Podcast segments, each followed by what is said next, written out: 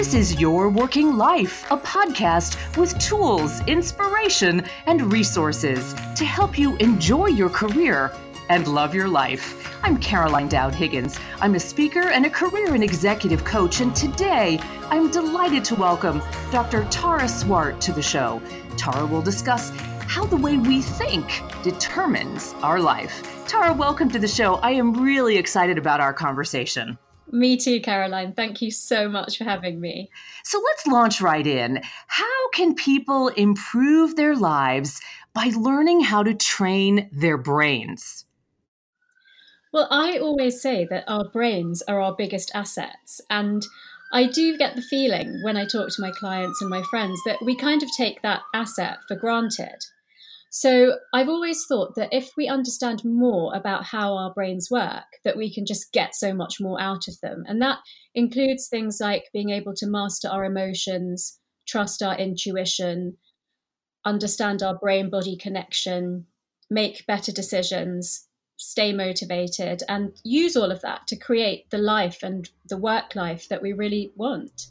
And, and you have such a fascinating background because you are a neuroscientist, a medical doctor, and a leadership coach, as well as a best selling author. So I find your uh, combination of and credentials so applicable in this world. You know, in the leadership coaching world, we talk a lot about neuroscientists, but many of us, myself included, are not trained in that field, but we tap into the research. You truly have a different vantage point. So help us understand what happens in our brain, for example, when we set a goal thank you for for mentioning my sort of strange combination of background. It's a beautiful combination. I love it.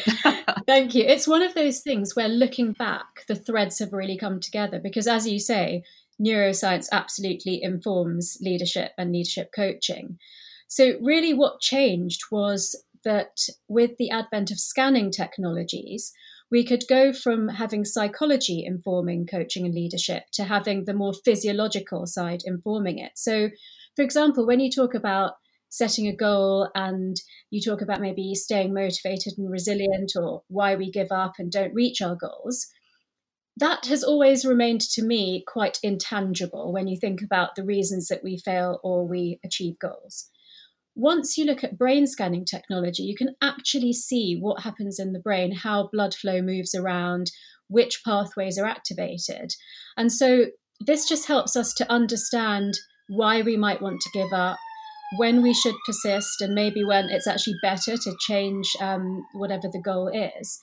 And so it make, takes it from intangible to very tangible. And I always use the analogy of learning a language.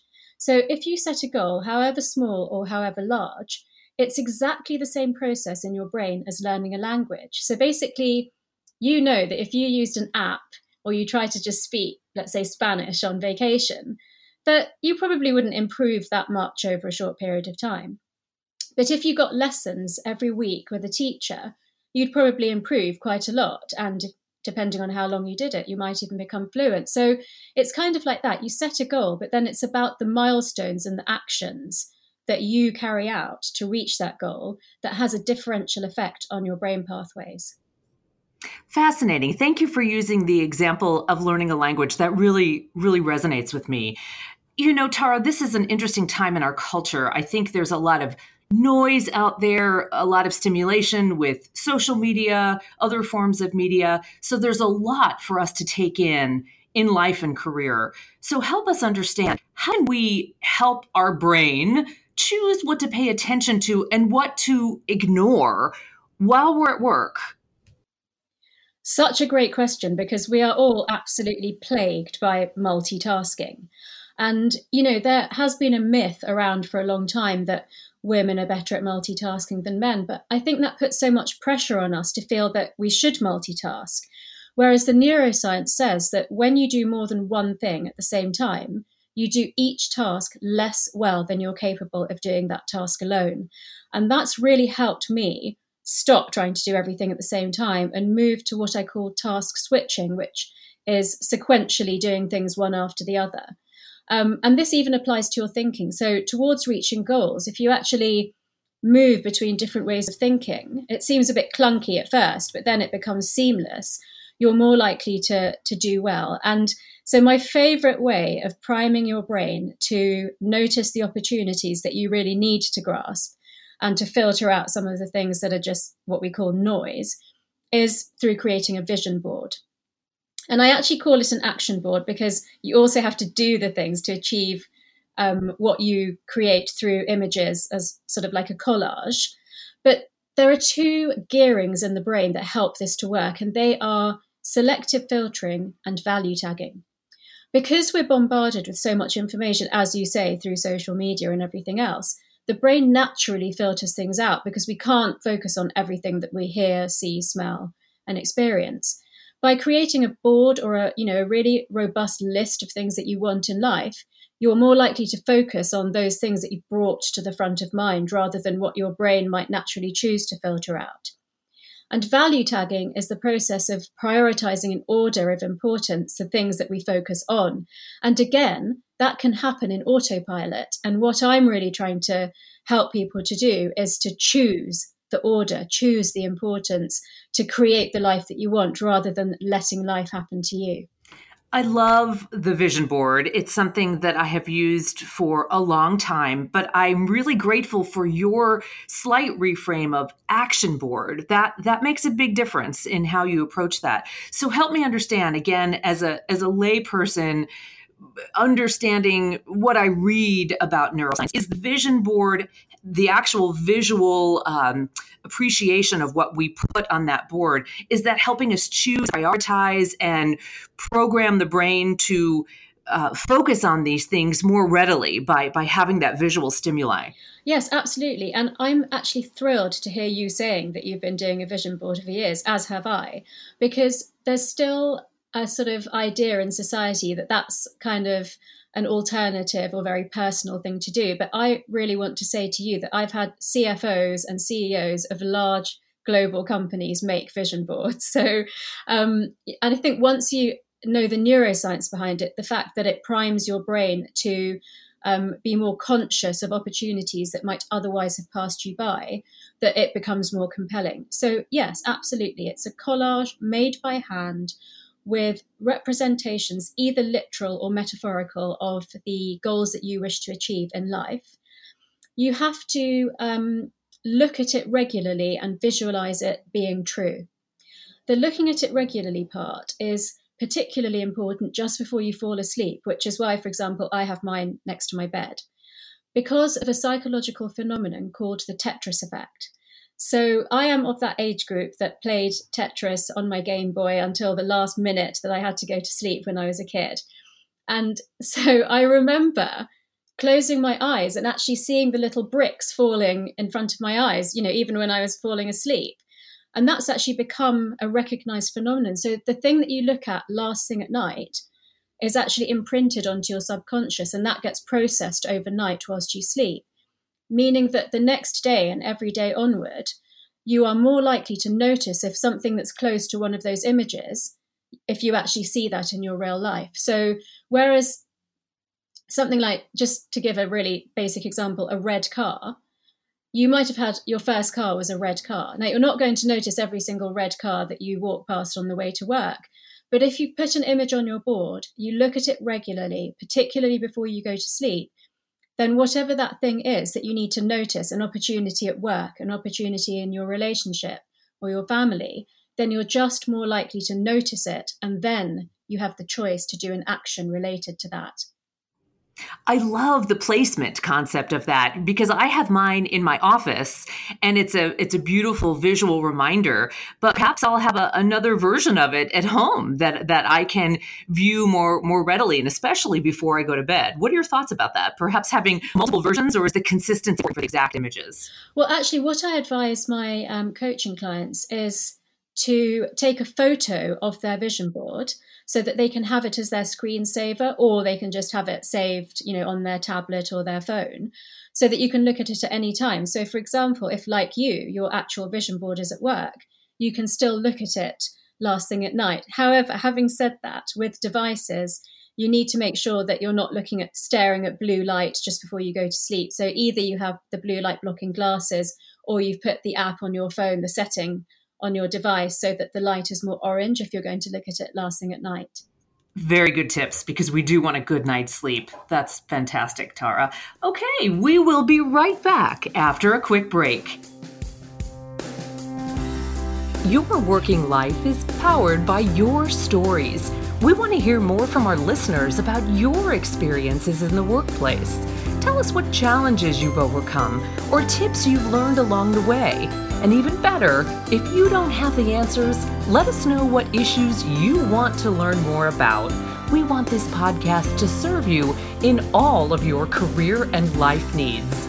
Send me an email at caroline at caroline.higgins.com.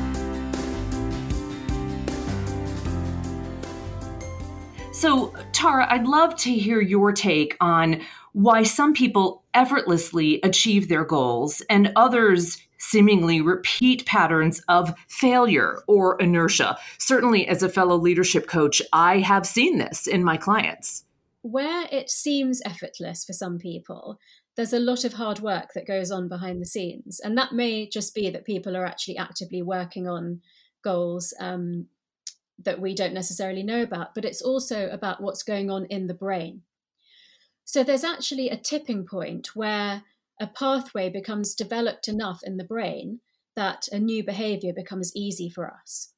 And prior to that point, it can seem like there's a lot of effort going in, but not much reward coming out. And then when we reach that critical mass of neurons that create an effortless pathway in the brain, suddenly it looks like we've learnt this new behavior or achieved this goal. So I think apart from the fact that we shouldn't be disheartened when it looks like it's so effortless for other people and it's harder for us. It really comes down to what I call mental resilience. And I have a very strong image in my mind of this person that's digging for gold, that's been digging this tunnel, and then they decide to give up. But we can see on the image that the gold is literally just beyond the next dig of the spade, kind of thing. So I think that pushing that extra mile when you've been trying so hard at something and it feels like it's not working is quite important. But I'm sure you also find in your coaching work that knowing when to give up and try something different is important too. The more that people are able to access their intuition, I think the better judgment we have around when to give up and when to keep going. I, I, so appreciate you saying it might look effortless, right, for those that are quick to achieve their goals or or steady in achieving those goals. But I, I liken it to the analogy of an ice skater, right, who's just gliding on the ice. And it looks so simple to those who are watching, but uh, the, the work that went in, right? The conditioning, the training, the practice. So thank you for putting that in perspective because it might seem simple, but there's there's so much work that's involved. Absolutely. And I think it's really important to know that because that can either demotivate you or motivate you. And, and as I said um, at the beginning, motivation is is one of the really key pathways to develop in the brain towards achieving our goals. Exactly right. So I'd like to dig a little further and again tap your neuroscience expertise. How can optimizing your brain, as you write so eloquently about, help us achieve a goal? You know, whether it's health and wellness or or a career goal, how do we optimize that? It actually starts with some very fundamental practices, which you will have heard before, but I, I would like to go over the importance from neuroscience of things like sufficient length and quality of sleep, um, nutrition dense diet, adequate hydration, oxygenating your brain through not even necessarily formal exercise, but just not being sedentary all day. The brain is obviously part of our body, it's a physical organ, and it requires these physical inputs to be optimized for mental performance outputs. I often say that you'd never drive your car to work without filling up the tank, checking the oil and the water. But a lot of people will get out of bed, grab a coffee, not have breakfast, and expect to perform really well at work. If we put in all the physical foundations for success, then we can start to build these pathways in our brain that help us to achieve a goal, like you said, anything from you know a small wellness goal up to a really big, um, you know, work promotion type goal. If your brain has sufficient energy and resources, then it can spare the the the, the energy and resources to work on these goals. If you're tired, if you're hungry, if you're stressed and stretched by many different things, you simply don't have the bandwidth to do that because the brain is tiny, only weighs four or five pounds, and it's a very small percentage of our body weight, but it's a very energy hungry organ. And the resources for, for thinking and achieving goals are glucose, which is the breakdown products of a healthy, balanced diet, and oxygen, which is um, taken in by breathing and movement. So it's really important to set ourselves up physically for mental success. I'm, I'm so glad that you you talked about this comprehensive and holistic approach to well-being and honoring and energizing our brain. I see sadly in the corporate world in the United States still this this badge of honor for working so many hours and surviving as they say on so little sleep. And we know that's just not sustainable nor healthy and, and in the end incredibly debilitating. But let's let's take it a little deeper because again i'm so grateful to have you here with your expertise. What about diet? And and by that i mean what kinds of healthy foods do feed and honor our brain? Um, for example i really try to limit my sugar because that impedes my clarity and my energy level. That's a personal choice but what kinds of foods honor our brain you're absolutely correct that there are only really two no nos when it comes to the brain. One is sugar because of the spikes and drops in energy, and the other one is smoked food because it's a pro oxidant process that accelerates cell death, including in the brain. I think it's much better, as you've as you've hinted, to focus on what honors our brain and its energy, and that is to try to include as many of these brain friendly foods as possible in any day or week. That's mostly the good fats like oily fish, salmon, mackerel. The avocado is like the ultimate brain food. Um, the good oils like coconut oil, olive oil, avocado oil, nut oils, nuts and seeds. And then actually, you get a lot of hydration from hydrating foods like leafy greens, melon, cucumber, and eggs are also very good for the brain. So I try to eat as many of those things as I can. I try not to focus so much on on what I'm not eating apart from refined sugar and smoked food. Interesting to learn about smoked food. That's new to me. Okay, thank you for that. I, I appreciate that that clarity.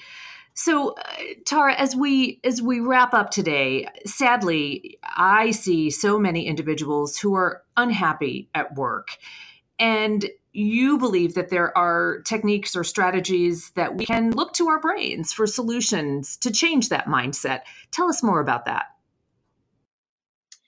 Thanks for mentioning that because I actually wrote the book because I looked around and I just saw so many people, people that I work with and people in my personal life that are stuck in a job that they don't really want to be in, that have a dream of something that they wanted to do that they they never took the risk to do. So because it is a risk, it's really about looking both backwards and forwards. It's about looking backwards at what I call your ghosts and thinking about which pathways that have been there for a long, long time since childhood, which which secrets, which boundaries, which roles that you took on as a child that are now barriers to your success. There are the things that are holding you back from making a change or going for a, for a promotion. You then need to look forward, you know, things like the vision board, but also visualizing success, thinking about the greatest outcome that you could possibly have, creating affirmations to match that, replacing any negative self talk with a positive mantra straight away. There are actually so many things that we can do. And it was really by studying the neuroscience and, and researching it that I realized there are so many things. And it, they're actually such small things in a way, like a mantra or an affirmation, that we can introduce into our daily life that can unleash brain power that we have sitting there, but we're holding in reserve because we're scared. And so to take that little step forward, that little risk, is the beginning of unleashing a huge amount of brain potential. And that's why I actually say change 10 things by 1% rather than trying to change one big thing. Ah, I like that. I like that a lot. And do these techniques that you just mentioned, the mantra and the, the reset every day, do those help us train our brain to avoid burnout? These things really go hand in hand. So, trying to achieve an, a reward and keeping ourselves mentally resilient at the same time. They're kind of the same activities, which is nice because you get a bonus from doing one or the other.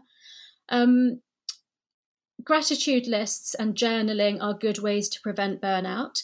But I'd really love to see people focus on things that push us even further out of our comfort zone to achieve those things that we secretly know deep down that we can, but it's probably a little bit too hard work, especially if you're stretched between family and work as it is. There are exercises in the book from very small things like we've mentioned to much longer and deeper exercises that can really bring out the barriers to our success as well as the things that we need to do to to reframe this going forward. Dr. Tara Swart, I learned so much from you today. Thank you, thank you for joining me on the show. I am just delighted to speak with you. Thank you so much, Caroline, for having me. This was a really great talk. I agree. I learned a lot. But let me tell our listening audience all about your book. It's called The Source Open Your Mind, Change Your Life. And it's available on Amazon and major book retailers, and I highly recommend it. And if you like the show, subscribe on iTunes or SoundCloud. And even better, leave us a review because that helps new people find us online and let me know what career minded issues you would like for us to feature on a future show. You can find me on Twitter at C. Dowd Higgins. And I want to give a special thanks to my podcast colleagues, Laura Deck, Executive Director of Publicity and Communications, and Claire McInerney, Executive Producer. Thank you for making this show awesome for our global audience. I'm Caroline Dowd Higgins. Thanks for listening.